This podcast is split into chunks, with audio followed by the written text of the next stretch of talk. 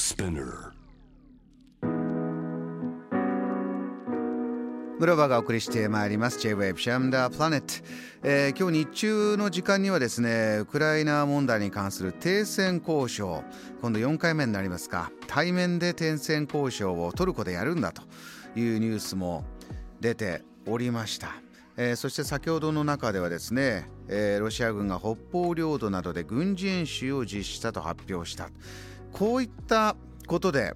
ロシア側としてもこうどちら陣営というのを何かはっきりさせようというような動きをあえてしているようなことも感じますよね。どうなんでしょうかね。詳しいことをこの方に伺いたいと思います。慶應義塾大学総合政策学部教授をお務めです。広瀬陽子教授です。こんばんは。こんばんは。よろしくお願いいたします。よろしくお願いします。またご登場いただきありがとうございますあのねあれだけあのニュースの、まあ、解説解説をしてると今度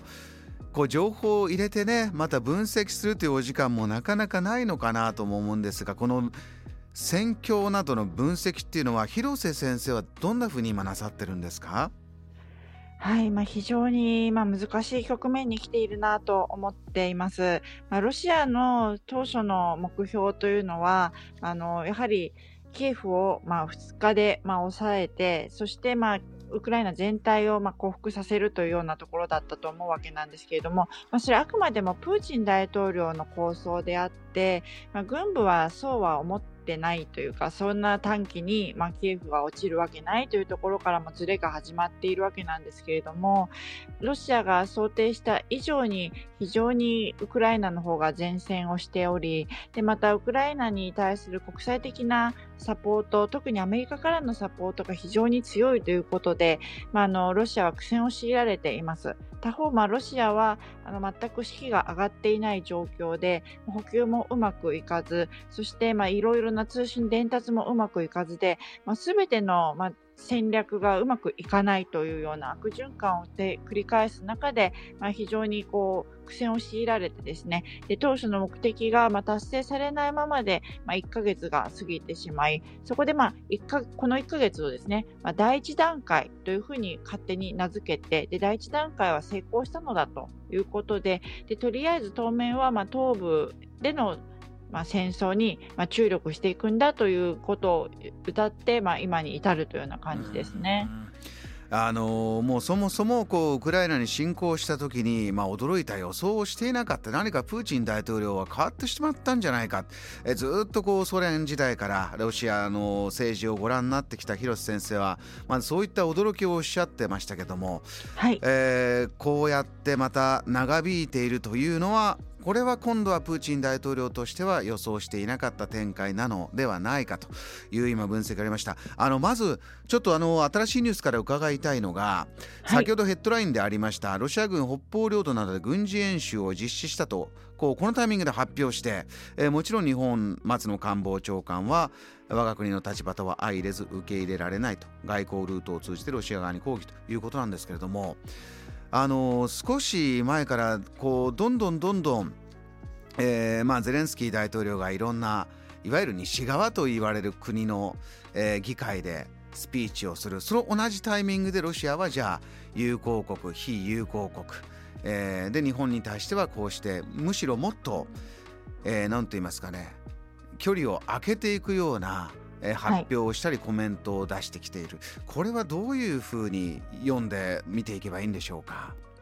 まあ、特に日本の場合はですね日本の裏にアメリカを見ていると思うんですね。でアメリカを見つつ、まあ、アメリカに対抗するためにこのような態度をとって、まあ、ロシアはあの、まあ、ウクライナに軍を集中させているけれども、まあ、それだけではないんだと。ちゃんと極東でも軍事活動は行えていて、まあ、世界全体を見ているんだというような、まあ、ある意味その脅迫牽制というような意味合いが強いと思いますね。あのゼレンスキー大統領少し前になりますけれどもあの議会での日本の議会でのリモートの演説に関してはどうご覧になりました？はい、あのゼレンスキー大統領いろんな国で、まあ、の演説を行っていましてでそれぞれの国になんか特徴的な演説を行ってるんですよね。はい、まあ、有名人のあの言葉を引いたりですとかあとそれぞれの国に特に軍事的ななんかこうアピールをしてですねこういうことをましてくださいというような要求をしているということがあります。ですのでこう日本に対しては何を要求してくるんだろうということが非常にこう問われていたんですけれども実はまあ具体的なその要求というものもありませんでしたし何かこう日本の孤児とかにま沿ったような発言というのもなかったわけなんですけれども、ま、特にまあその単語としては出てこないまでもやっぱりこう福島とかをま中心にこう想定してですね原発の事故で故郷に帰れなくなった人たちへのまあその共感を示し、ま、それというのはこうチェルノブイリで同じようにあの、まあ、原発被害に遭ったウクライナそしてもしかしたらもう今もですねこうチェルノブイリとかその原発がロシアに抑えられているような、まあ、状況も想定していっているのかもしれませんがそういうところでのまあ共感をまあ示しつつ、まあ、日本に対してはですねこうアジアにおいてあのもっとこうリーダーシップを果たしてほしいさらに国際世界でもリーダーシップをこうもっと発揮してほしいというような要望があったというふうにこう見ています。でまあ、その特にですねこう日本の支援というものを非常に、まあ、高く評価してで特にアジアで一番最初にこうロシアに対抗するような措置を取ってくれたことに非常に感謝の意を示しながらしかし、まあ、あのアジアの国々というのはまだそのロシアに対抗していない国も多くあります。でそういうところを引っ張っていってほしい。でさらに、まあ、今、国連の組織というのは、まあ、決してそのウクライナにいい形では機能してくれていなかったと。なので、まあ、ちょっと国連に対してのちょっと諦めモードというのがある中で、まあ、国連に代わるようなこう新しい仕組みを日本がこうリーダーシップを取る形で作ってほしいというような要望が聞かれたというふうに思っています。あの国連であったりあとアジアですと一番大きいパワーを持っているのは中国もそうですけれども出てくるコメントとしてはこう仲裁に入るんだというような、うん、えー、ことの中で、まあ、ゼレンスキー大統領はじゃあ、えー、こうやって議会でアピールしている各国の国々っていうのは仲裁に入ってほしいというよりかはこうこちらなんていうかなこちら陣営として戦ってほしいんだと。そういうメッセージを何カ国かでしてるということなんですか？そちらの方が大きいと思いますね。やはりこう仲裁というのもすごく大事な問題ではあるんですけれども、まずはこう戦闘である意味こう形を作ってから、まあ、そしてまあロシアにこうきちんとこう向き合わせるということが大事になってくると思いますので、まあ、もちろんそれ両方並行して大事なことなわけなんですけれども、まあ、そういう中でこうそれぞれの国に、まあ、適材適所的な役割をお願いしているということかと思います。さあそしてもう一つの、えー、今日また入ってきた大きいニュースとしてはこの停戦交渉を対面で、えー、またトルコ、イスタンブールという今度はですね、まあ、28日に始まると報じられましたが29日にずれ込む可能性もあるというような、まあ、今日の段階でのニュースなんですよね。広瀬さん。まずあのこの後のパートでこのお話じっくり伺っていきたいんですが、はい。えーまあ、こうして交渉も回数を重ねてじゃあ長引いてしまうとどうなるんだろうかそれこそ前回広瀬さんご登場いただいた時に第1回の交渉の参加メンバーを見てこれ本当に交渉する気があるメンバーなのかなと首をかしげているようなことを私覚えてるんですよね。はい、そこから見てですからこれが本当に、えー、お互いの国が